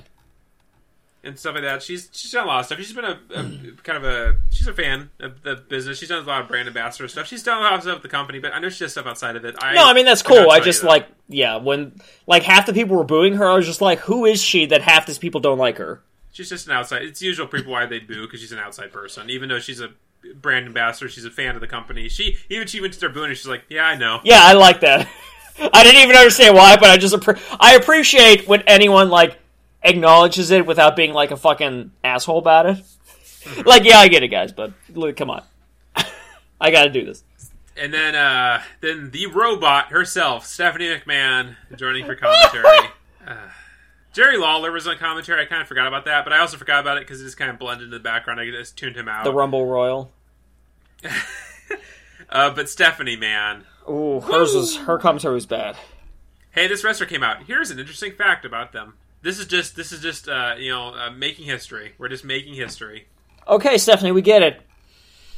Making history. Uh, so, um, so Sasha Banks and Becky Lynch started the match. I thought it was funny, and my wife pointed this out actually, uh, that Becky, the other Irish wrestler, uh, like Finn, came out at number two and was in the match for a while. We were both kind of hoping.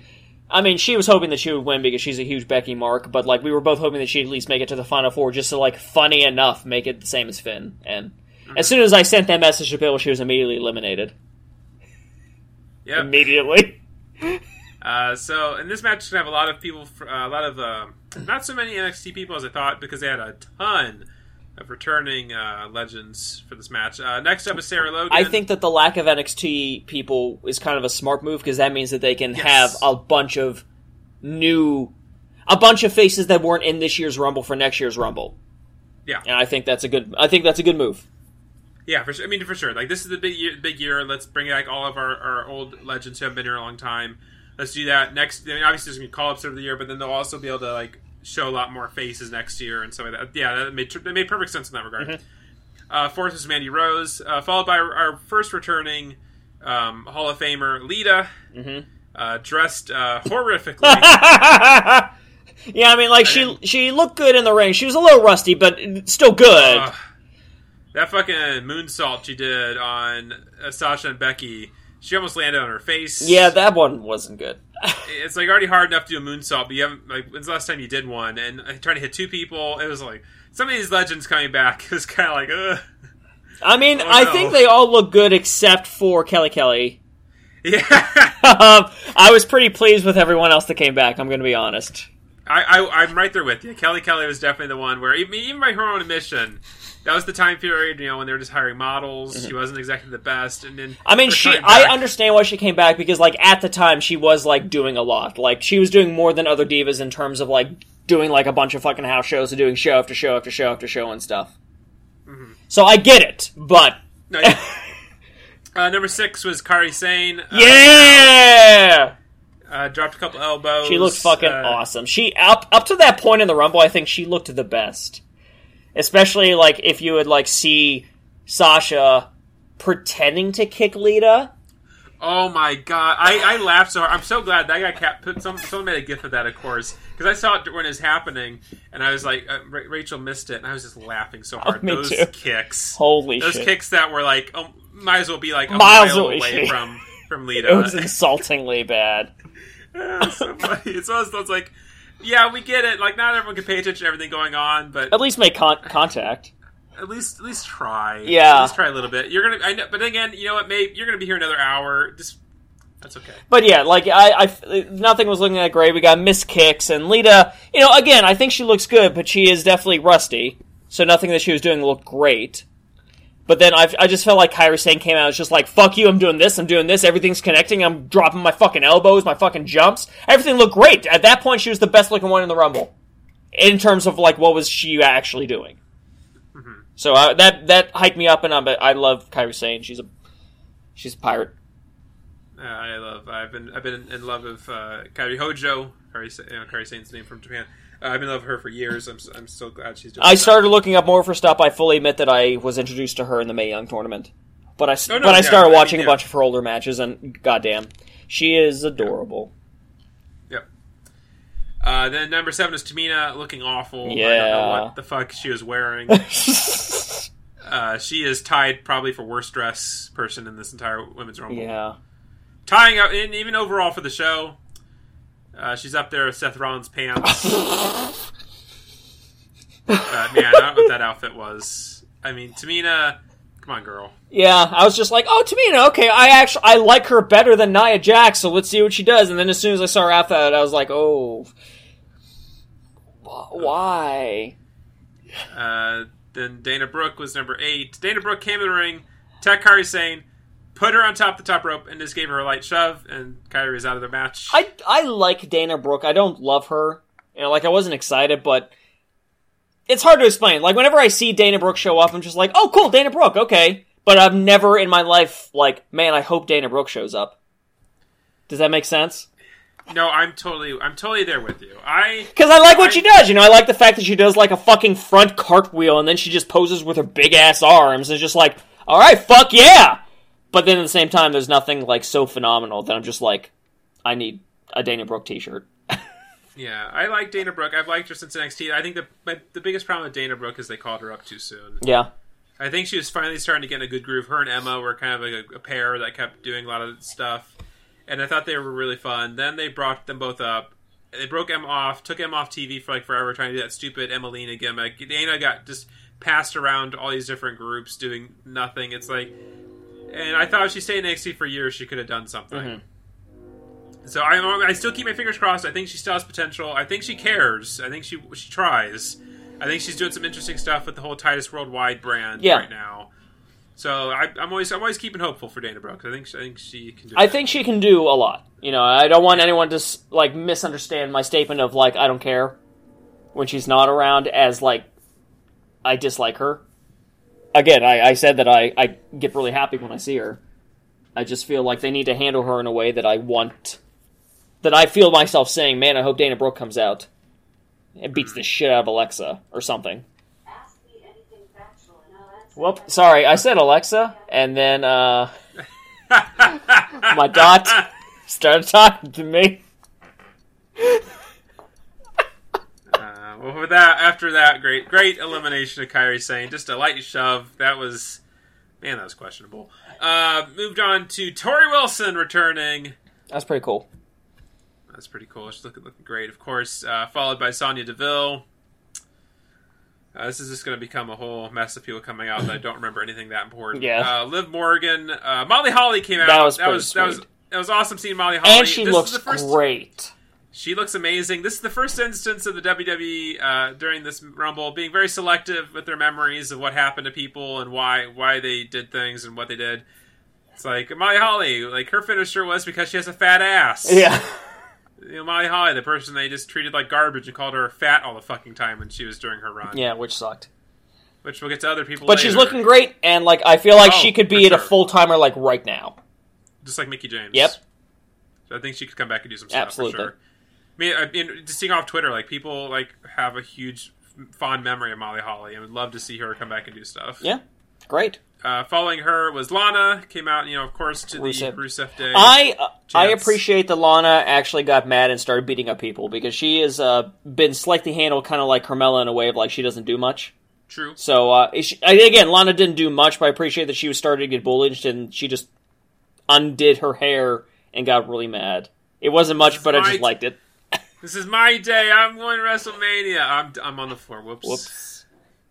Uh, followed by Michelle McCool, uh, Miss Indy, Miss Miss Undertaker, coming in here, pretty much being the Undertaker. the fucking elimination she got. Yeah, seriously. Like, what are they gonna do something with her down the road? What the fuck's going on? Yeah, that was a little weird. Not necessarily in a bad way, but definitely a like, what's going on? Yeah, it's like, I don't think you're doing anything else with her. Why is she getting like five eliminations in this match? She just gets down on Uh, one knee and sticks out her tongue and lifts her hand up. Yep. Uh, Paige comes out with an urn.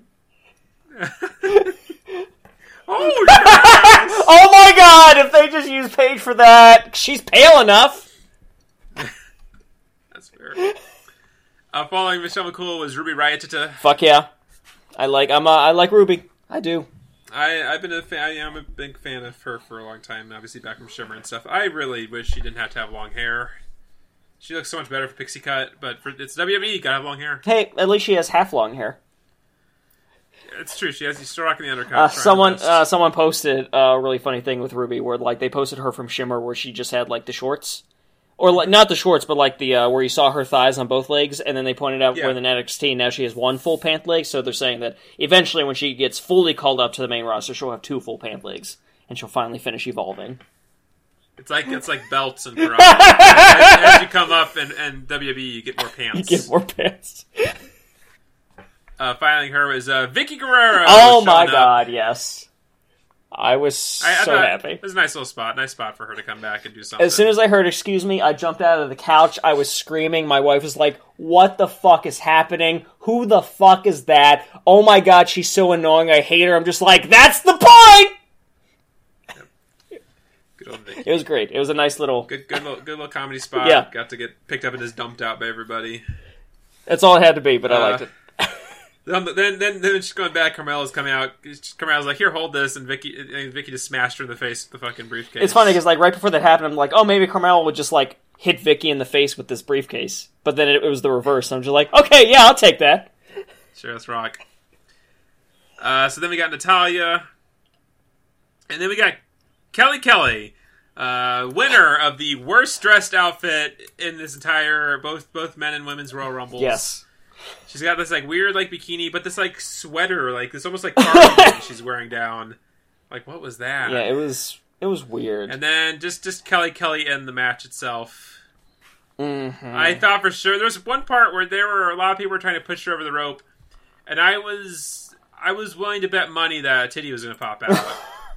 that bikini top did not look like it was holding up. It wasn't super tight. Yeah, she and then she, what she tried to do like a like head scissors to Michelle McCool. Oh my god, it was pretty bad. She didn't come back in the best uh, best of shape. Like I'm sorry, in, she's in shape as far as ring shape, as far as doing moves. Yeah, yeah, yeah. She's having a tough time. But whatever. And then we felt the glow when Naomi came out. Yeah, Naomi came out. Naomi was fun in this Uh, though, at least. Yeah, Naomi did get the uh, the Kofi, Kofi spot. spot. Which we forgot to talk about the Kofi. Kofi in the men's rumble. Uh, was saved by Xavier, which was hilarious. And then- Like Xavier's just screaming, like "I got you, I got you!" And then the pancakes, yeah, the pancakes, and then yeah, the so leap got to over gender. Holy Yeah. shit! And then, uh, yeah, Naomi got to have the comedy spot where she was dumped out, but dumped on everybody else. So she would like hopped up onto the like the, the barricade there. Dude, Naomi, just spot. hop on one foot back to the ring. Why are you using this fucking chair? Well, they've already done the one foot spot before. It's got to do something else. Have her walk along, get in a chair, roll across on her hands. Hey, whatever. It was awesome. It was what? Uh, Jacqueline showed up. That was cool to see Jacqueline. She didn't do anything amazing. I didn't expect anything amazing, but it was nice to see her. Yeah, like like a lot of returning legends. Like, hey, hey, cool, neat. And then Uh, Tatanka came out. That was weird. Is that Tatanka? oh man. Uh, so yeah, Nia Jax came out. I mean, Rachel usually have the same complaints about Nia Jax's outfit. If their fucking little like hip pad things are just a little higher, it would make her look a lot less dumpy. Yeah, I can agree with. Like I don't say I don't mean to be. I, I have nothing problem with Nia Jax's body type. Yeah, her body type's totally fine. It's just It's the usual thing of dress to like help you. Don't wear stuff where it just makes you look like garbage. Mm-hmm.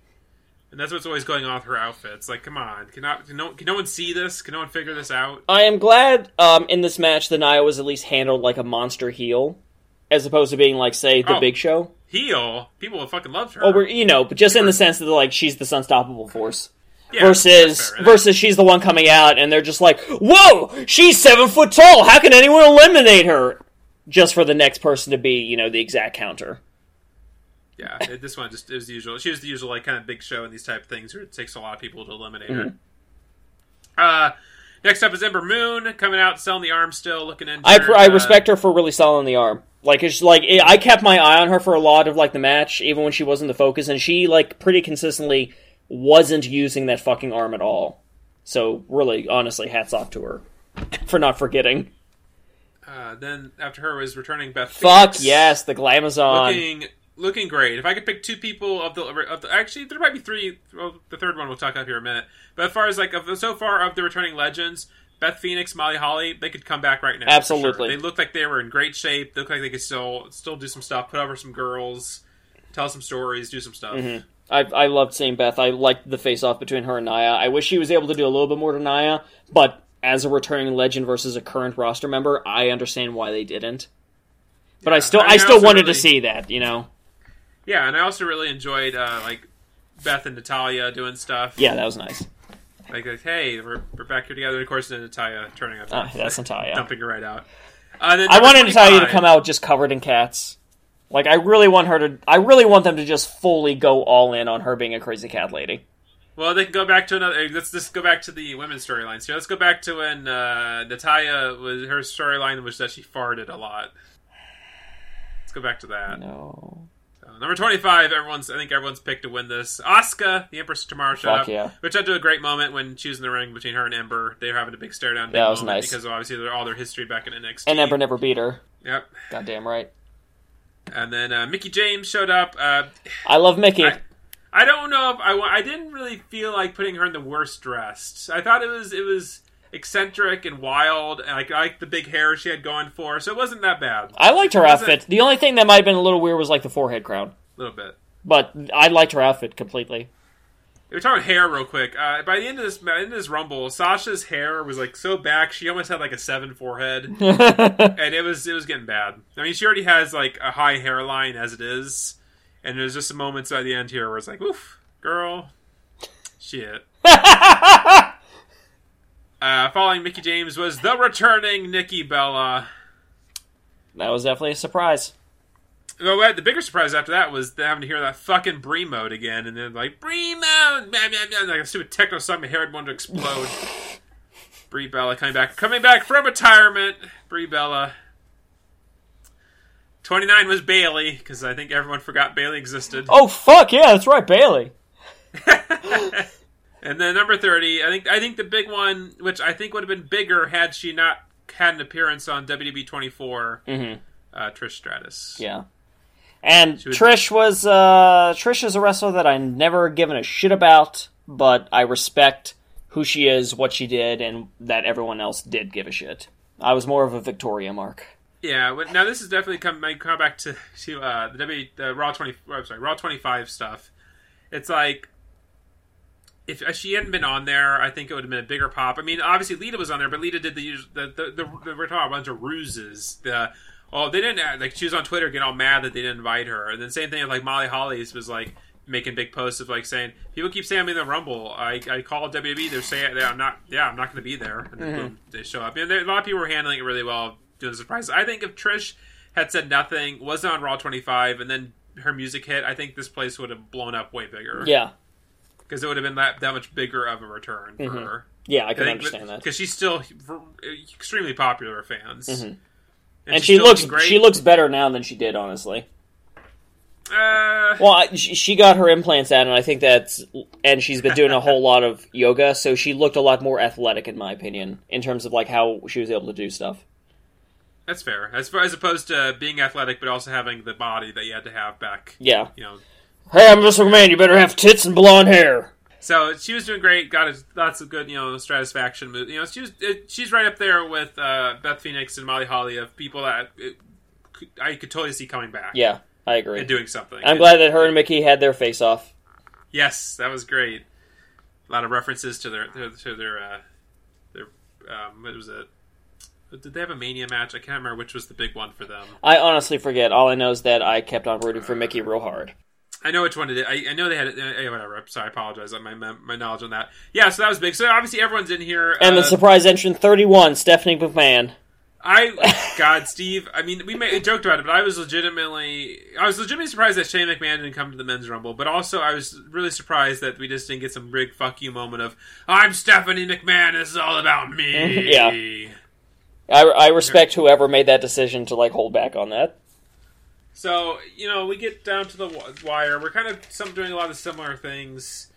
But the final four, this one ended up being the the, the Bellas, you know, Brie and Nikki, Sasha Banks, and Asuka. Mhm. Uh, you know, it's, I don't. You know, th- by this point, it's kind of bumming me out a bit because I was kind of sitting there thinking, you know, I'm liking this, but this match isn't as good as the men's. Like as far as booking, as far as getting me excited, It's like I was. Not, it's a good rumble, and it's definitely better than like many men's rebels in the past. yeah, But tonight's well, not tonight's, but this men's rebel was so good. It raised the bar to a degree that I feel like the women's rebel just couldn't have matched. And Yeah, not I, not I- at any detriment of like the skill of the women, just the simple fact that that one was so good. You know, like uh, Okada Naito compared to Okada Omega. oh yeah, Okada Naito still an amazing fucking match by all accounts, but still felt like a disappointment just because of how insane the previous year's match was. Uh, so basically, this is kind of when we're definitely getting some major feel feels like more heelish uh, Sasha finally coming out here, which was nice. as, as she's kind of like her and the Bellas are like beating the fuck out of Asuka. Heel, Sa- Bellas- heel Sasha is the Sasha that is meant to be. Well, yeah, but it's, you can't have that, Lord forbid. So, like, but it looks like they are finally building more towards that. Mhm. Yeah, the the Bayley Uh, betrayal was a nice touch for that. And they dump out. Um, oh yeah, that, that's right. When she like grabs Bayley and just dumps her out. Yeah. Uh, so the Bellas turn on uh, Sasha, dump her out, and then her, you know, Brie and um, Nikki are kind of yay. Then Nikki just dumps out Brie, and I I didn't go back and rewatch this. Rachel said it looked like Brie broke her nose. I mean, it, she, it looked like she hit her face, and then she was just grabbing her nose afterwards. And I thought I saw some red, but Rachel said before that it looked like there was, she was covered in red. I mean, it could have been red, but she wasn't. She also wearing like bright red lipstick that could have smeared. Uh, that's entirely possible. So I'm gonna go back and check that because yeah, sometimes yeah, sometimes you can have a little whoopsie. And so yeah, it came down to Nikki and Asuka, and of course you're like, I don't, I didn't, my wasn't that heart racing moment as it was with Shinsuke because I, I It wasn't heart racing because it makes absolutely no sense for a Bella to win.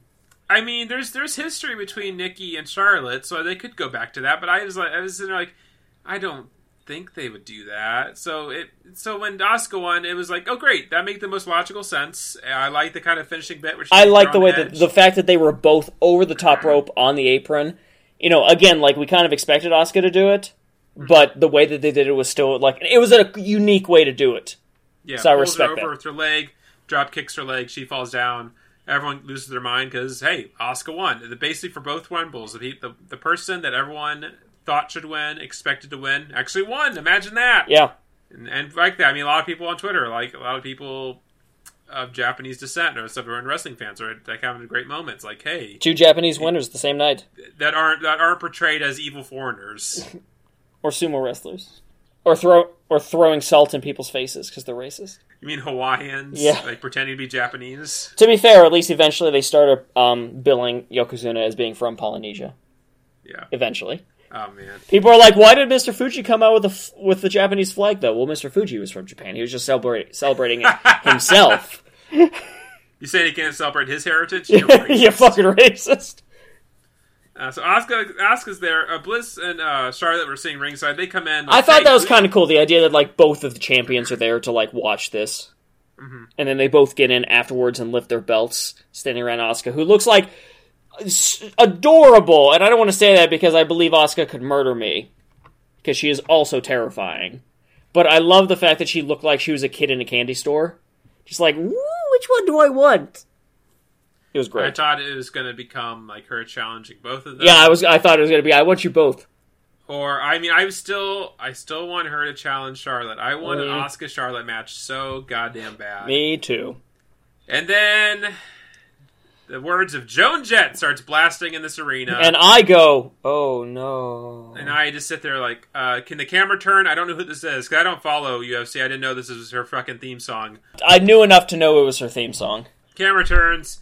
Ronda Rousey, she walks out. Oh, it's a big ruse. Her whole like going to South America, posting pictures from South America, all a big fancy ruse. She's here. She's gonna come down to the ring. She's gonna point a lot, smile a lot, And then go from Stephanie smiling to looking hand. tough awkwardly. and then shake hands with Stephanie. Then then point some more. Then leave. And I just sit there mad. Uh, super lame ending to an otherwise really good show. I, I hated this ending. I, I understand why it's here because it's a business. This is all big headline grabbing. But I feel as far as your your your first women's Royal Rumble, you get your winner. It's her big moment. I want to know who she's challenging at WrestleMania, and I, we don't find that out. Instead, it's all about hey Ronda Rousey. Oh my God, Ronda Rousey. And like, no, what, what about Asuka? Yeah, what about Asuka? I care about Who's Asuka. It's a pretty big moment. Asuka won. The Empress of Tomorrow is here, baby. What you gonna do about it? Instead, it's like, oh, Ronda Rousey, Ronda Rousey. Whoa! I'm, po- I'm point. I'm a point. and I feel. Uh, yeah. I just. Again, like I, like you said, I get why they did it for the business reasons. But I feel that they could have had Asuka make her choice, and then they fucking leave. And then Stephanie gets into the ring to start bullshitting about the revolution or some bullshit that no one cares about, and then Ronda comes out, and the exact same thing can happen without stealing Asuka's moment. That's what sh- honestly should have happened, in my opinion. Because I, unlike some people that are super complaining, I'm interested in Ronda in the WWE. You know, because she's a tough, she's a tough gal. She's a huge fucking fan of wrestling, and to me, I think that's great. And she's been signed full time, so she's not going to be some part time or celebrity only thing. I'm really interested to see what she can do in this, and I think it'll be good business wise because even with her two losses, she's still one of the biggest names in terms of female athletes and female fighters. So I think signing her makes sense. I think it's good. But I was still really pissed off that she that they ruined Asuka's moment by taking the spotlight off of Asuka just to have Ronda Ronda Rousey uh, point at a sign for five minutes silently. is, I don't. I gotta ask: Is it a bit that you keep saying Rusi? No, I just I always accidentally say Rousey instead of Rousey. Okay. I, I mean, I like it if it's just a bit like you're intentionally mis- No, I wish it. I was intentionally doing it. uh, I don't really give a shit about Ronda Rousey. I understand her significance in pop culture. Whatever. I respect everything she's done as obviously, you know, her abilities and everything like that. I just thought she was one of those people that you know a lot of people when they get humbled, they they learn from it and do something with it. She just ran off. Mhm. That's that's my that's total like armchair opinion about the whole situation. I, I, I, I hope she does well. I mean, I if I have to see her and stuff, I hope she's good. I hope she can adapt to wrestling. I hope I can learn to like her as a wrestler more than I kind of more than I kind of cared about her as a UFC fighter, Mhm. pop culture figure. Uh, hopefully, they can do stuff. I am interested in her promo ability. Yeah, I am also far as an interested in that because I've heard a lot of bad stories about her as an actor. Yeah, Like to the point where there was multiple films in production with her that had to be canceled. that's what I mean. Like years ago, is like, hey, she's been in Roadhouse, all this other stuff. Then you're kind of like, where what happened to that? What, where where's that at? What's going on with that? So, and I, even then, I I'm just curious to see how this experiment turns out because while a lot of people say she's a big deal, I know she lost a lot uh, from those losses in her handling of them. And I So think I'm she's curi- still such a recognizable name that even with the losses, it doesn't matter. Yeah, I mean, I, be interested. I'm, I'm not trying to like be negative Nancy right off the bat here. I'm interested. I'm just interested to see how it turns out and if it's worth the uh, amount of money they're paying her. I'm I'm optimistic. Uh, I don't think that she'll really be worth the amount of money they're paying her. Um, well, let me let me uh, update that sentence. I don't think she'll be worth the amount of money they're paying her in terms of in ring ability, but in terms of like financial um, financial gain and like news coverage, I she's probably gonna. They're probably paying her the right amount of money. And I also hope she just doesn't become a female block, female Brock Lesnar. Yeah, I agree. I don't, I don't, I don't give a shit. I don't give a shit about most of Brock's matches now. I don't need to see a female version of it. I'm, I'm suplex, suplex, suplex, armbar, hammerlock. Well, I think she's going to go. She's to have an interview with uh, Alexa Bliss, and then Alexa's going to escape through a window.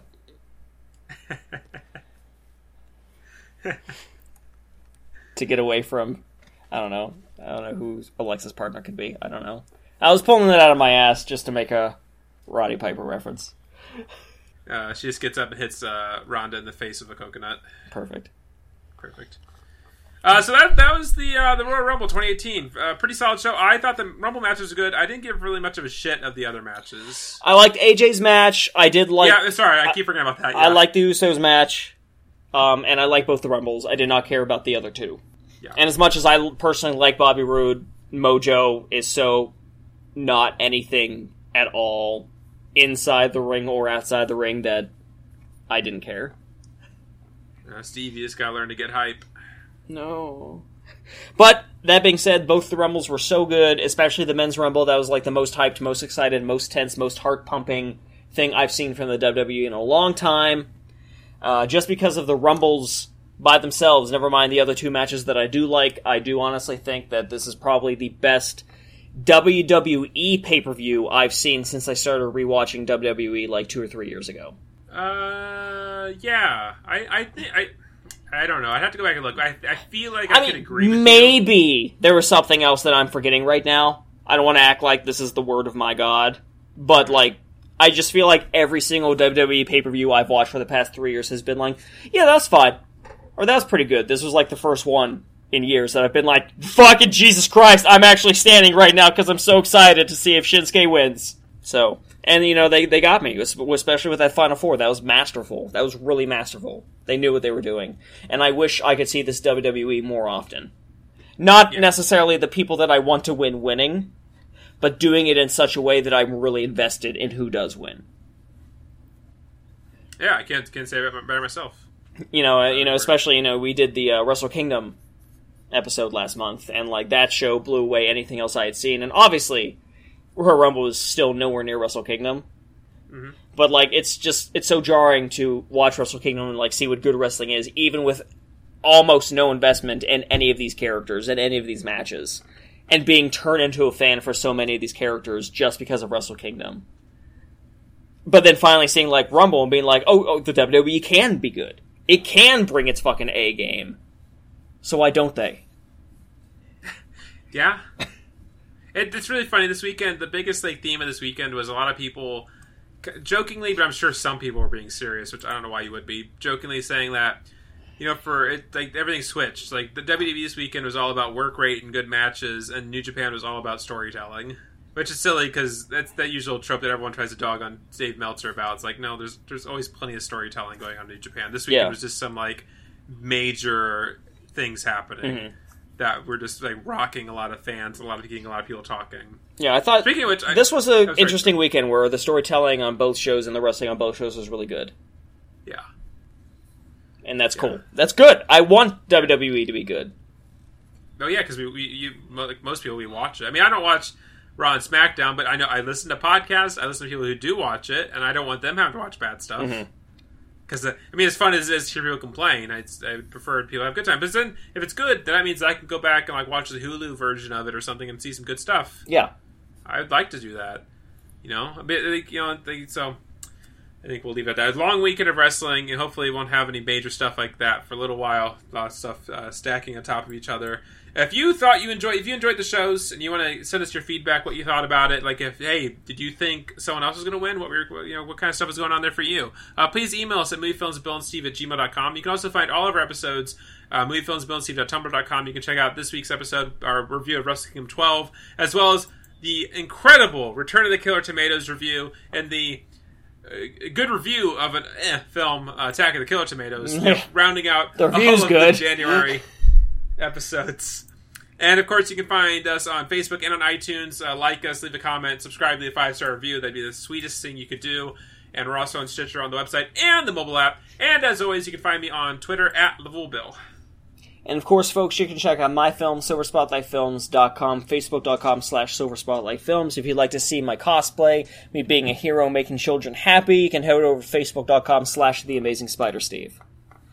Fantastic. Uh, well, as always, guys, I've been Bill. I've been Steve. Did you see it? Did you see it? Did you see it? Did you see it? Did you see it? Are you asking if I saw it? Yeah. Yep.